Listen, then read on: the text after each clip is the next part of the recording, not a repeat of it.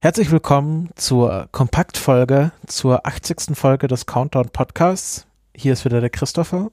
Und hier ist der Frank. Halli, hallo. Hallo. Und unser erstes Thema in dieser Kompaktfolge ist der Ergebnisbericht zur Untersuchung des Soyuz MS-10 Absturzes, äh, wo rauskam, dass ein fehlerhafter Sensor daran schuld war, dass sich einer der Booster-Raketen nicht ordentlich von der Soyuz-Rakete abgelöst hat. Und das äh, führte man darauf zurück, dass ein falsches Werkzeug dazu benutzt wurde, ähm, diesen Sensor einzubauen, woraufhin sich verbogen hat und das führte dazu, dass der, dass der Separationsmechanismus nicht äh, korrekt auslöste. Es gibt da auch ein Video, wo man sieht, wie sich zwei der Boosterraketen korrekt mit so einem Rückwärtssalto abtrennen und einer der Boosterraketen hängt oben fest und schwingt dann einmal so aus wie so ein Pendel und schwingt dann zurück und kracht dann mit voller Wucht in die Rakete rein. Ja, und das hält dann auch die gute russische Technik nicht unbedingt aus. Ja, aber die gute russische Technik hat dafür gesorgt, dass die Rettungsrakete gezündet wurde und dass die Menschen an Bord sicher äh, weggebracht wurden. Und äh, ja, wirft kein gutes Licht auf die russische Raumfahrt. Ähm, und nachdem die Kommission ihren Bericht abgegeben hat, werden jetzt wahrscheinlich noch weitere interne Prozesse folgen, um ähm, ja, den Stand der russischen Raumfahrt wieder auf ein qualitatives Niveau zu bringen, weil es sieht halt nicht gut aus, es gibt massive Einsparungen ähm, und äh, es gibt auch immer wieder Fehler. Wir hatten uns erst beim Soyuz Raumschiff MS-09, wo ein Loch drin war, was auch ein Fehler bei der Produktion war, wie jetzt bei diesem Absturz und das sollte nicht passieren. Ja, Kosteneinsparungen, Kostendruck und äh, ja, neues Personal, altes Personal, das von der Bühne abgetreten ist und so weiter, äh, ist der wahrscheinlichste Grund dafür, dass sowas passieren kann. Hat mhm. man ja auch schon bei der Proton gesehen. Weiter geht's mit Opportunity. Der äh, hat sich eine kleine Auszeit genommen, der Mars Rover, weil es einen globalen Staubsturm auf dem Mars gab. Das äh, passiert alle paar Jahre, das ist nicht ungewöhnlich. Und es ist auch nicht ungewöhnlich, dass während dieses Staubsturms die Batterien des Rovers sich komplett entleeren, weil er einfach nicht genug Licht bekommt, um über die Solarzellen die Batterien aufzuladen. Ähm, so dass sogar die interne Uhr, die eigentlich nur sehr wenig Energie verbraucht, abgeschaltet werden musste. Das bedeutet auch jetzt, wo der Staubsturm sich mehr oder weniger gelegt hat, ähm, ist nicht gegeben, dass Opportunity, auch wenn er noch funktioniert, sofort Kontakt mit der Erde aufnehmen kann, weil dadurch, dass äh, die Uhr nicht funktioniert, weiß er halt nicht, wo gerade die Erde steht und wohin er seine Antenne ausrichten muss. Und ähm, man muss jetzt einfach Glück haben, dass Opportunity im richtigen Moment die Erde anfunkt, beziehungsweise dass man von der Erde aus im richtigen Moment Opportunity anfunkt. Und ähm, das hat man jetzt 45 Tage lang versucht, ähm, hat äh, immer mal wieder Signale gesendet, auch Aufwachmusik gesendet, zum Beispiel von The Who und äh, hat alles nichts bewirkt. Ähm, man hat sich jetzt nochmal nach diesen 45 Tagen getroffen und hat beschlossen, dass man nochmal 45 Tage aktiv nach Opportunity funkt. Ist sogar etwas mehr als 45 Tage, bis Januar. Achso, bis Januar, genau. Ja. Ähm, also äh, bis Januar und dann tagt man nochmal und äh, dann gibt man aber Opportunity immer noch nicht komplett auf, sondern stellt einfach die aktiven Versuche ein äh, und wartet einfach darauf, dass Opportunity sich von alleine meldet. Irgendwann, wenn Opportunity tatsächlich noch lebt, muss es halt klappen. Ansonsten gibt man diesen Rover auf, was auch nicht äh, ein wäre schon ein Verlust, aber jetzt kein tragischer Verlust, weil er schon sehr lange funktioniert hat, äh, sehr lange gute Arbeit geleistet hat und einfach, ja, diesen Staubsturm dann wahrscheinlich nicht überlebt hat. Ja, nach 14 Jahren auf dem Mars ist das trotzdem eine super Leistung. Genau egal wie, egal was passiert, das war super. Ja, man hatte kurzzeitig überlegt, ob man jetzt schon die aktiven Versuche einstellt, weil man die Ressourcen für die anstehende Inside-Lander-Landung am 26. November verwenden wollte, aber man hat sich jetzt doch dagegen entschieden. Ja, auch nicht mehr melden tut sich Dawn. Äh, Dawn war die Kleinplanetensonde, die zu Vesta und Ceres geflogen ist. Ähm, auch ein paar Probleme hatte mit den Schwungrädern und äh, die ein bisschen auch dafür verantwortlich sind, dass ihr jetzt der, der Treibstoff äh, zur Lageregelung ausgegangen ist und sich nicht mehr meldet. Das war abzusehen, dass das passieren würde. Also man hat wirklich, es war bloß eine Frage, ähm, wie lange braucht es noch, wann genau ist es soweit.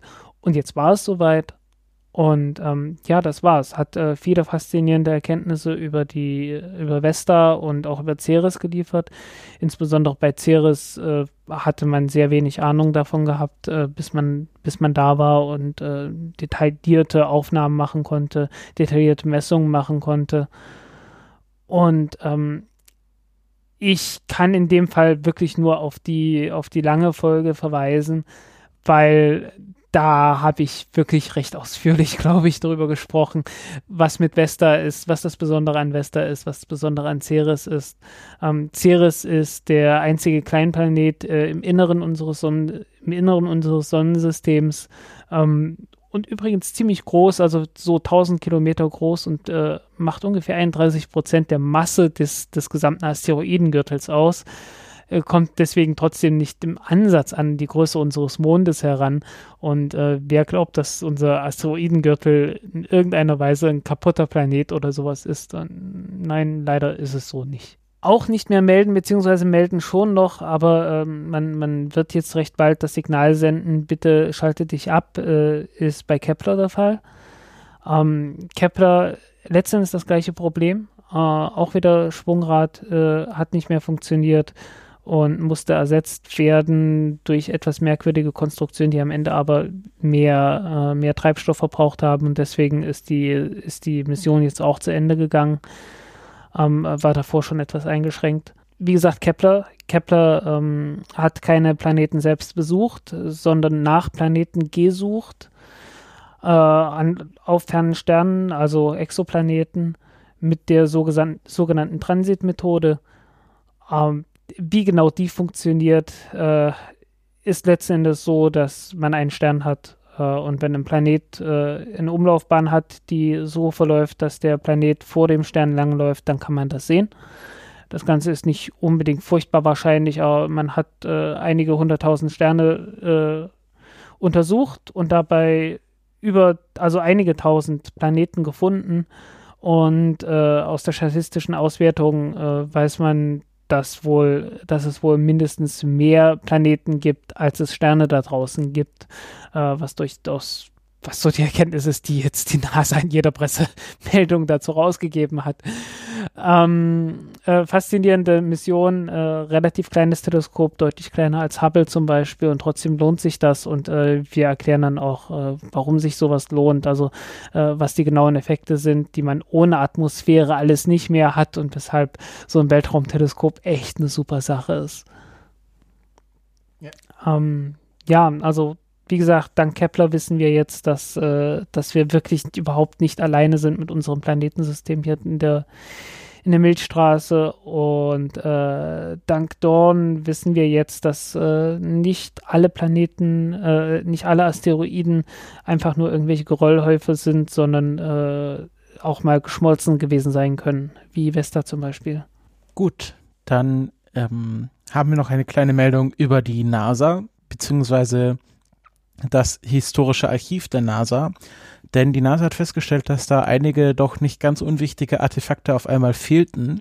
Zum Beispiel ein äh, Mock-up-Modell des äh, Mond-Rovers, was zu Testzwecken auf der Erde benutzt wurde äh, was irgendwann mal an einen Privatsammler verkauft wurde aus irgendwelchen Gründen und dann zurückgekauft werden sollte. Doch die NASA hatte einen so komplizierten bürokratischen Prozess, dass der Privatsammler die Geduld verlor und diesen Rover an einen Schrottplatz verkaufte. Und äh, seitdem äh, wird er nicht, ist er nicht mehr offenbar. Und das war auch ein Grund dafür, dass die NASA mal eine interne Überprüfung ihrer Archivierungsprozesse angestrebt hat und festgestellt hat, dass äh, immer wieder wichtige Artefakte ähm, aus den Archiven verschwinden. Zum Beispiel hat ein Mitarbeiter mal ein Kontrollgriff der Mond des ähm, Apollo 11 Kommandomoduls mitgenommen. Ähm, und äh, ja, äh, ist dann, war dann verschollen. Und äh, jemand hat auch mal, ähm, ist mal zur NASA gekommen und hat gefragt, ob sie verifizieren können, dass das hier echt eine echte äh, Sammeltasche für Mondgestein ist, wo noch Mondstaub drauf ist. Und die äh, NASA musste dann feststellen, ja, weil wir vermissen das schon länger. Und ach ja, da ist es ja. Ähm, Und äh, in Zukunft will man dafür sorgen, dass solche Artefakte besser konserviert und archiviert werden und nicht einfach verkauft oder verschenkt werden.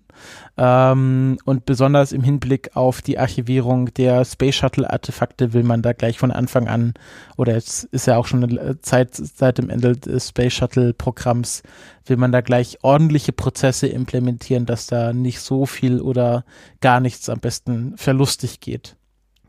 Und zum Schluss noch ein paar Meldungen aus China. In China äh, gibt es ja eine Reihe von kleineren Raketenfirmen, wie zum Beispiel Landspace, mit denen wir uns ja auch unterhalten hatten auf dem IAC. Und die hatten jetzt ihren ersten Raketenstart und der ist leider gescheitert. Ähm, die Firma war aber ziemlich schnell in der, also ziemlich schnell dabei zu sagen, ja, okay, der ist gescheitert und äh, ein paar Tage später kam dann auch die Meldung, warum. Ähm, das Problem war die dritte Stufe, dass dort die, die Lagerkontrolle letzten Endes ausgefallen ist, aus welchen Gründen auch immer. Das wurde tatsächlich nicht gesagt. Äh, äh sehr beliebt ist dabei, dass irgendwie Hydraulikflüssigkeit ausgelaufen, äh, ausgegangen ist oder was in der Richtung. Ähm, es wird wahrscheinlich der einzige Flug dieser, dieser Rakete gewesen sein, weil ähm, es gibt keinen Nachfolgeauftrag, noch eine zweite zu bauen. Die werden sich jetzt äh, in Zukunft auf die zweite Rakete, die Chuche, Chuche 2 Rakete ähm, konzentrieren, die mit Methan und Sauerstoff läuft. Siehe letzte Ausgabe, glaube ich. Und ähm, außerdem gibt es diverse Fortschritte beim Test, bei Tests von landefähigen Raketen.